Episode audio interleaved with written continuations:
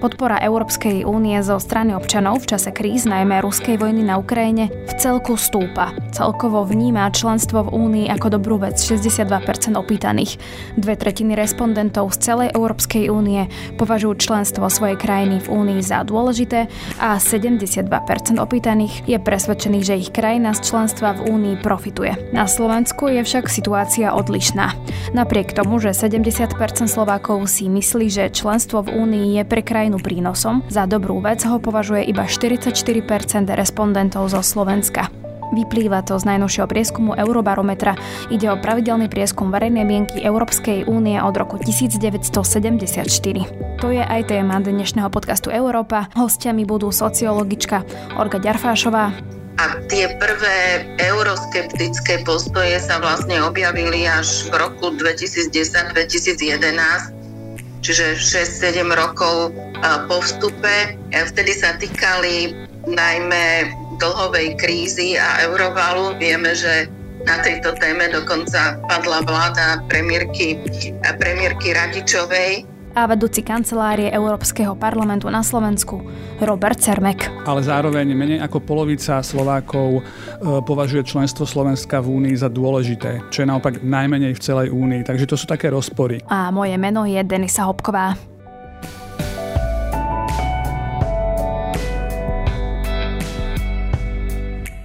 Takmer polovica Slovákov neverí, že členstvo v Európskej únii je dobrá vec. Sme teda na chvoste v rámci krajín Európskej únie. Vyplýva to z najnovšieho prieskumu Eurobarometra, o ktorom sa budem teraz rozprávať so sociologičkou Olgou Ďarfášovou, ktorú aj teraz zdravím. Dobrý deň. Ešte predtým, ako sa dostaneme k tým samotným výsledkom prieskumu, tak ja by som sa vrátila trochu v čase do obdobia, ako sme chceli ešte vstúpiť do Európskej únie. Slovensko prejavilo ten záujem už v 90. rokoch minulého storočia a ešte ako súčasť Československa. A mňa by tak zaujímalo, že či si pamätáte vtedy to obdobie a že, že ako keby, aké boli tie nálady, hej, že či teda aj spoločnosť mm. si to priala a prečo to bolo vtedy v tom čase dôležité? Patrím k tej generácii, ktorá si to naozaj pamätá veľmi dobre a pre nás to bola obrovská satisfakcia, ale musím povedať, že e, tá túžba vstúpiť do Európskej únie alebo teda byť súčasťou formálnych západných e, štruktúr a inštitúcií, to nebolo len v 90.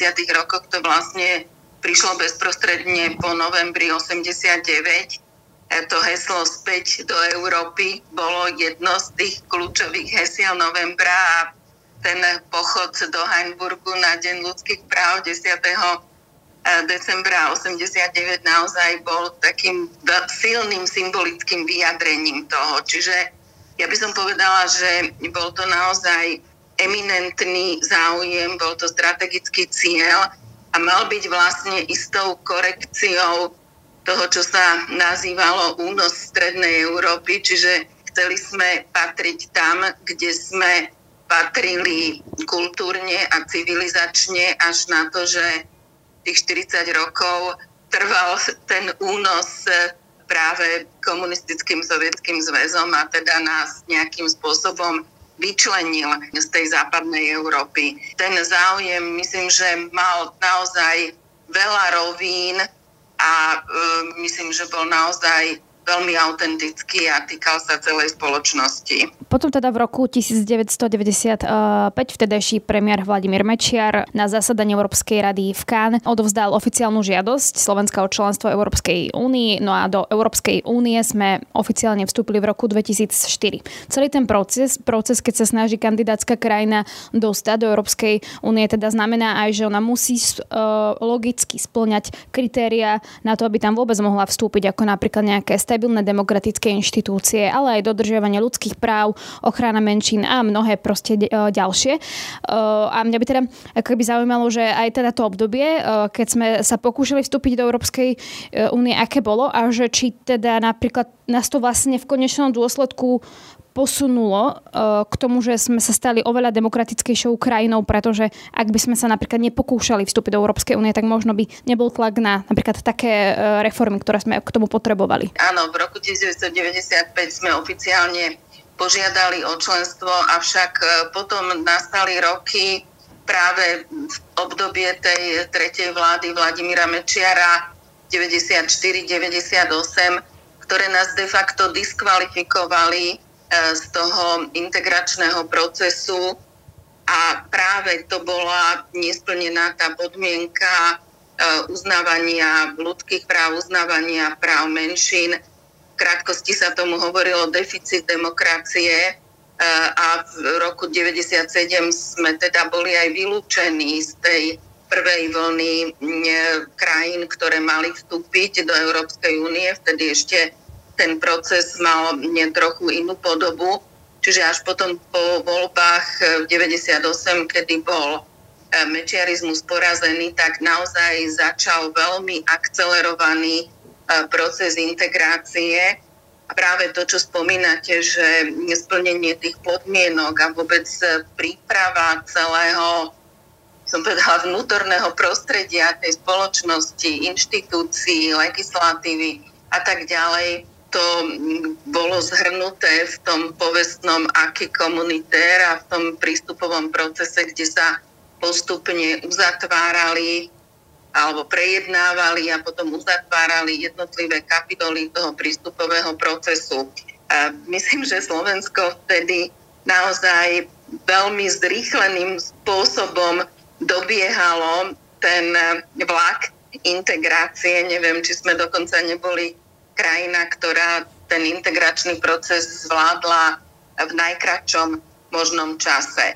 No a keď sa na to, áno, boli to zásadné reformy, ktoré sa týkali fungovania trhu, fungovania justičného systému, e, polnohospodárstva, proste naozaj málo kto si dnes uvedomí, do akej miery je zhoda povedzme aj v tých legislatívnych normách našich vnútorných a európskych. E, myslím, že sa to odhaduje niekde až vyše 80 e, Čiže to boli tie zmeny, by som povedala, také formálne alebo formalizované, inštitucionálne. Dnes, keď sa na to pozrieme, tak tá integrácia vlastne ešte od toho roku 2004, kedy došlo k, teda k tomu formálnemu vstupu, tak dnes zahrňa aj jednotnú menu euro a zahrňa aj Slovensko ako súčasť šengenského priestoru. Áno. No a potom k tomu samotnému vstupu do Európskej únie to bolo doteraz, doposiaľ jediné úspešné referendum. Ako sa to vnímalo teda v tom období, ako to vidíte? No, možno už priamo potom v období toho referenda, ktoré teda bolo na jar roku 2003, mnohí ľudia to už začali považovať ako, že to už je proste vybavená záležitosť, že už ako keby sme tam boli a e, práve aj na to si spomínam, že e, tá kampaň k tomu, aby sa ľudia zúčastnili, lebo bolo jasné, akože keď sa naplní to kvórum požadované na platnosť referenda, tak e, je úplne jasné, že trvivá väčšina ľudí bude za vstup, ale práve dosiahnuť to kvórum už e, v tých rokoch potom nebolo, nebolo také jednoduché.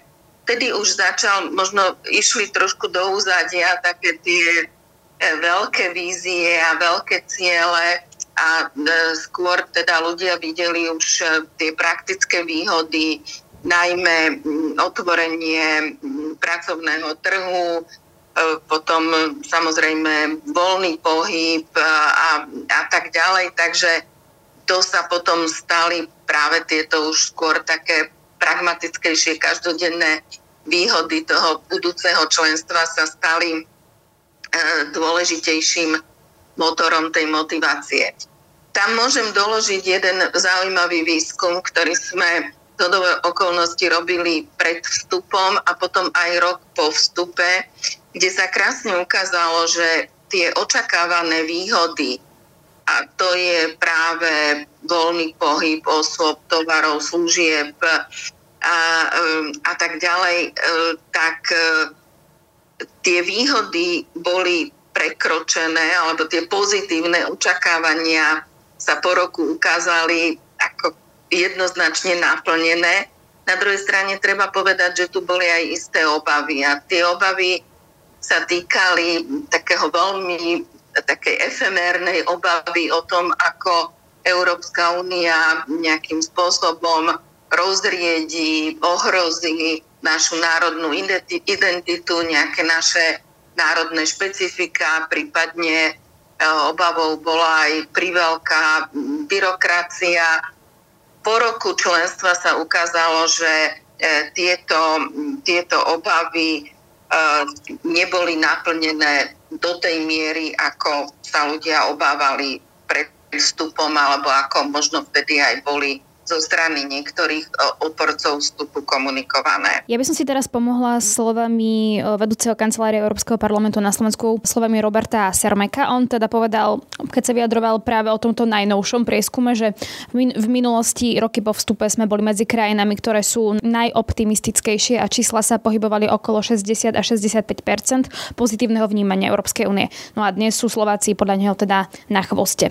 Čo sa teda stalo za tie roky? Že, že je to vlastne teraz úplne naopak? No, stalo sa, stalo sa viacero vecí. Predovšetkým treba povedať, že v tých prvých rokoch členstva naozaj tá téma nebola nejakým spôsobom politizovaná, nebola žiadnymi politickými stranami eh, nejako spochybňovaná a tie prvé euroskeptické postoje sa vlastne objavili až v roku 2010-2011, čiže 6-7 rokov po vstupe. Vtedy sa týkali najmä dlhovej krízy a eurovalu. Vieme, že na tejto téme dokonca padla vláda premiérky, premiérky Radičovej a e, tie krízy, aj tie ďalšie, ktoré potom nasledovali, spomeňme si na migračnú krízu v roku 2015, alebo aktuálnu bezpečnostnú krízu, energetickú krízu,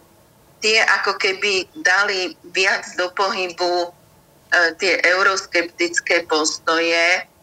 A to aj v tom zmysle, že naozaj dnes e, máme politické strany, ktoré možno nespochybňujú až tak to samotné členstvo, ale rôznym spôsobom spochybňujú Európsku úniu alebo celkovo ako našu prítomnosť v západných štruktúrách ako takých. Ja by som to však nazvala, že je to taký e, platonický euroskepticizmus, hej? lebo keď v roku 2016 Marian Kotleba inicioval také akože petíciu za vystúpenie Slovenska z Európskej únie aj Severoatlantickej aliancie, tak to vlastne skončilo fiaskom. Čiže, e, aby som to zhrnula, je v tom vnímaní verejnosti istý paradox v tom, že na jednej strane vnímame členstvo ako to, čo nám prináša mnohé výhody, nespochybniteľné.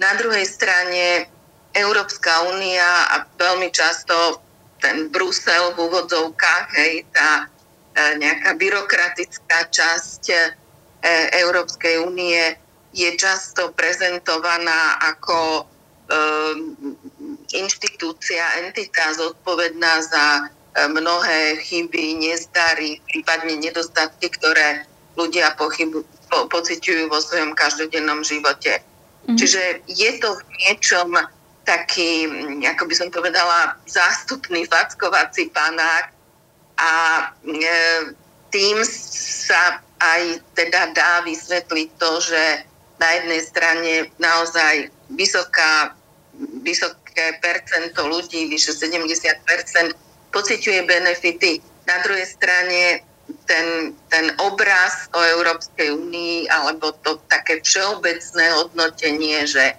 či je to členstvo dobrá alebo zlá vec, tak eh, tam tie, tam tie čísla išli e, oproti tým rokom, ktoré spomíname, išli dole. Práve ten paradox, ktorý spomínate, tak vezmeme si Viktora Orbána, ktorý kritizuje Európsku úniu, ale zároveň ju potrebuje a chce v nej zostať. Že to, tieto paradoxy vidíme presne. Presne to, akože myslím, že naozaj Viktor Orbán, ktorý nie je opozičný politik, je už štvrté volebné obdobie predseda vlády, alebo teda 12 rokov predsedom vlády. On je taký naozaj dobrý príklad toho, že využíva euroskepticizmus ako vlastne nejakú svoju retoriku hádže na Európsku úniu zodpovednosť za mnohé problémy, ktoré sa mu nedarí riešiť. Proste je to ten obetný baránok alebo packovací panák, už ako, ako to nazveme, ale vo chvíli, keď už naozaj reálne hrozia nejaké sankcie alebo nejaké kroky zo strany Európskej únie, ktoré by privreli tie finančné toky, tak sa potom snaží urobiť tie e, dva kroky späť a zase chvíľu teda byť v súlade s e, európskymi hodnotami a normami. Možno ešte jednu takú vec by som povedala aj teda k tým výsledkom um, a vôbec tomu, ako sa tie názory, postoje verejnosti dneska javia uh, a niečo, čo tu nebolo, povedzme, pred tými 12-15 rokmi, je obrovská polarizácia aj vo vzťahu e, k Európskej únii, hej, tej téme členstva. Hej, pred e, niekoľkými rokmi sme to aj na výskumoch videli, že e, tie postoje boli podstatne rovnomernejšie rozdelené, neboli takým spôsobom vyhranené a e, tú polarizáciu tejto témy sme už videli v európskych voľbách v roku 2019, aj keď na jednej strane stálo e, progresívne Slovensko a teda koalícia Progresívne Slovensko spolu ako jednoznačný zástanca Európskej únie a vôbec aj prehlbovania e, európskej integrácie. A na druhej strane stála ľudová strana Naše Slovensko, ktorá práve teda postavila svoju kampaň a naďalej sa aj tak pozicionuje ako strana, ktorá je eh, k európskej integrácii veľmi skeptická. A ten rozdiel medzi týmito dvoma pozíciami je naozaj dnes eh, jednoznačný a veľmi výrazný. Toľko teda sociologička Olga Ďarfašová. Ďakujem pekne za rozhovor. Ďakujem aj ja.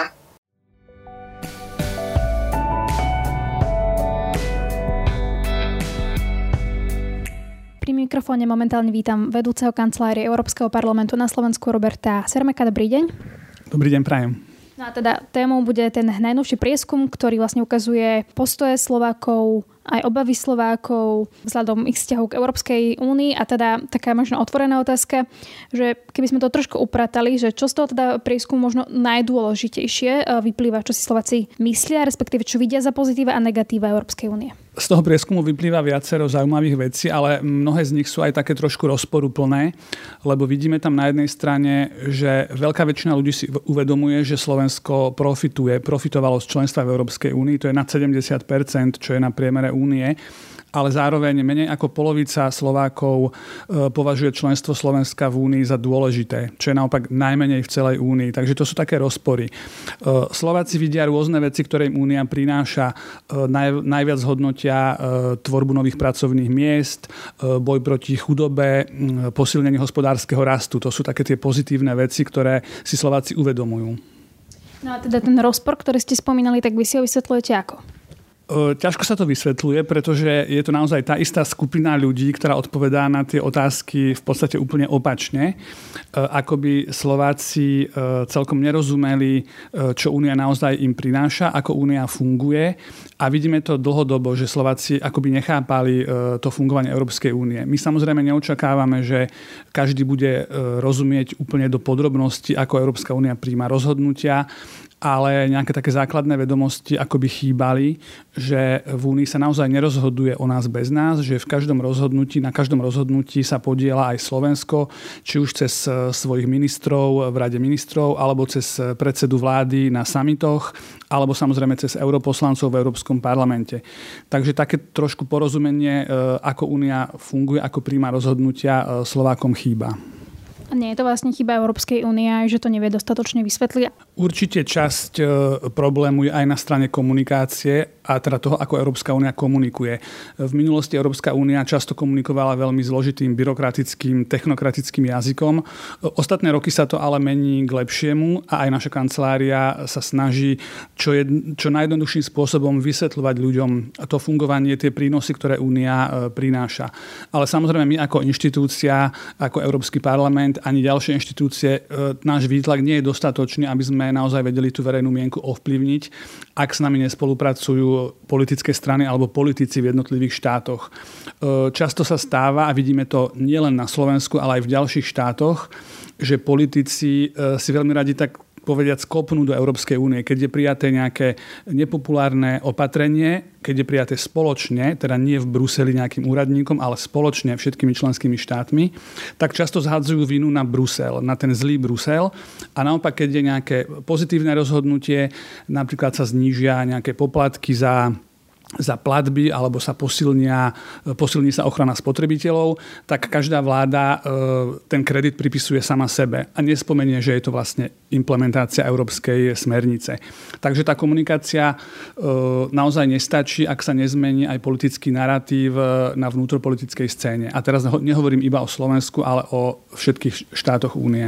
Ja som si vypichla takú jednu vašu citáciu. Vy ste vlastne uviedli, že, že je to trošku takéto negatívne vnímanie, nejaký dlhodobý trend, že sme v minulosti teda patrili skôr medzi krajiny, ktoré boli optimistické a pohybovali sme sa okolo 60 až 60 65% pozitívneho vnímania Európskej únie.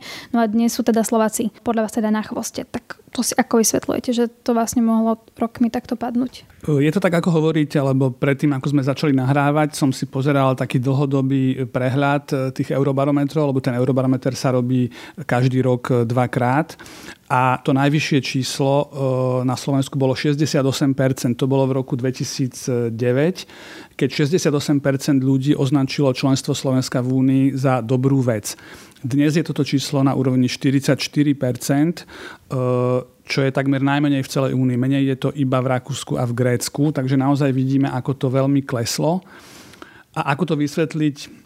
E, ťažko povedať, ako to vysvetliť, ale jednak je to tiež to nepochopenie e, fungovania a prínosov Európskej únie a je to určite aj vina e, toho politického narratívu, pretože keď máme politikov, ktorí naozaj tú úniu využívajú ako povedzme fackovacieho panáka a všetko nepopulárne zhodia na Brusel, tak samozrejme to nemôže v tých ľuďoch vyvolávať nejakú veľkú dôveru. My nemôžeme čakať, že ľudia budú rozumieť e, úplným podrobnostiam, ako Únia príjma rozhodnutia, že budú sledovať na dennej báze spravodajstvo nezávislé spravodajstvo od inštitúcií Európskej únie. Oni počúvajú domácich politikov a keď sa doma dozvedia, že je niečo zlé, tak tomu väčšina tých ľudí verí. Takže e, možno tak by sa, dal, by sa dal ten pokles e, vysvetliť. Napríklad, že či tá vojna, ktorá momentálne prebieha, alebo COVID e, zmenil vzťah ľudí z členských krajín, ale aj Slovakov k Európskej únii. Ten prieskum ukazuje, že celkovo tá nálada obyvateľov Slovenska a Európskej únie nie je veľmi dobrá, je skôr taká pesimistická. Ľudia samozrejme cítia pokles životnej úrovne, e, mnoho ľudí má už problémy platiť účty, e, mnoho ľudí sa obáva e, rozšírenia vojny na Ukrajine, takže naozaj tie nálady nie sú, nie sú moc dobré. Ďalší problém je, že vojna na Ukrajine nie je nová kríza, teda je to nová kríza, ale je to len ďalšia kríza v poradí, pretože my sme sa iba dostali e, z pandémie a hneď začala vojna, takže naozaj Únia akoby išla z jednej krízy do druhej. Tu treba povedať, že to sú externé faktory, že tieto krízy nespôsobuje Európska únia, to sú naozaj vonkajšie faktory. Samozrejme, že COVID e, si nevymyslela Európska únia. Vojnu na Ukrajine spôsobil Rusko svojim útokom na Ukrajinu, takže únia musí reagovať na tieto veci. Eh, pokiaľ ide o pandémiu, tak eh, dá sa naozaj povedať, že tá reakcia Európskej únie na pandémiu eh, posilnila imič únie v očiach obyvateľov aj na Slovensku. V prípade vojny a v prípade inflácie, ktorá nasledovala, je to trošku spornejšie. Tam väčšina obyvateľov únie nie je spokojná s opatreniami, ktoré Únia prijala. Mnohí ľudia by chceli, aby Únia urobila ešte viac. E, to platí aj na Slovensku, že ľudia nie sú spokojní s opatreniami Únie, ale pokiaľ ide o to, že či by mala urobiť Únia viac alebo nie, tak paradoxne Slováci napríklad nesúhlasia s tým, aby Európsky parlament mal väčšie právomoci. To znamená, že na jednej strane ako by Slováci chápali alebo chceli, aby Únia robila viac v boji proti inflácii, ale nechcú jej dať viac právomoci. Ale samozrejme Európsky parlament a celkovo európske inštitúcie môžu robiť len toľko, koľko právomoci im členské štáty odovzdajú. Takže ak chceme, aby Únia robila viac, musíme dať Únii alebo jej inštitúciám dostatočné právomoci a to Slováci nechcú podľa toho prieskumu. Posledná otázka. Poznáme tieto výsledky, ktoré úplne teda nie sú najlepšie, myslím na úrovni celej únie, ako ste to aj spomínali. Čo sa s tým teda dá vlastne ako keby teraz robiť? Čo sa dá spraviť preto, aby to bolo, dajme tomu, o rok, dva lepšie? No to je tiež ťažká otázka, že čo sa dá robiť. Určite Únia bude pokračovať e, v snahe riešiť e, všetky krízy, ktoré, ktoré na nás číhajú, takže bude určite pokračovať riešenie problémov s infláciou, s energetickou krízou. Určite bude pod, pokračovať podpora Ukrajine, pretože to je priorita tento rok. Kým nebude na Ukrajine mier, tak nemôžeme čakať e, návrat nejakých starých dobrých časov, povedzme. Takže Únia bude určite naďalej tvrdo pracovať na tom, aby prinášala spoločné riešenia, ktoré od nej občania očakávajú. Ale či to konkrétne ovplyvní tento eurobarometer, to e, samozrejme povedať neviem. Únia by to robila aj bez tohto eurobarometra. E, lídry Únie chápu, že ľudia e, majú ťažkú situáciu momentálne, že tie nálady nie sú dobré, ale naozaj robíme všetko preto, aby sa to podarilo riešiť a podarilo sa zmierniť tie, tie dôsledky ale ako som spomínal, to sú to sú krízy, za ktoré Európska únia nenesie vínu. To sú vonkajšie, vonkajšie krízy, či už to bola pandémia, alebo teraz e, vojna na Ukrajine. To je niečo, čo sme pred e, dvoma, troma, štyrmi rokmi vôbec neočakávali, že niečo také sa môže stať, že sa ešte dožijeme reálnej vojny za našimi hranicami. Takže tá situácia je naozaj mimoriadná a Únia naozaj mimoriadne e, príjma rôzne opatrenia, ktoré sú mimo bežného fungovania. Toľko teda vedúci kancelárie Európskeho parlamentu na Slovensku Robert Sermek. Ďakujem aj ja za pozvanie. To je z podcastu Európa všetko. Ak si chcete ale vypočuť aj napríklad, o čom je škandál Qatargate a v čom mohol pochybiť Brusel a čo chce zmeniť, alebo napríklad prečo sa zvýšila nelegálna migrácia v Európe, či napríklad o tom, ako vyzerá spoločná európska obrana v praxi, tak kliknite na web Aktuality.sk alebo si podcasty vypočujte aj v podcastových aplikáciách. Od mikrofónu sa lúči a pekný zvyšok dňa želá Denisa Hopková.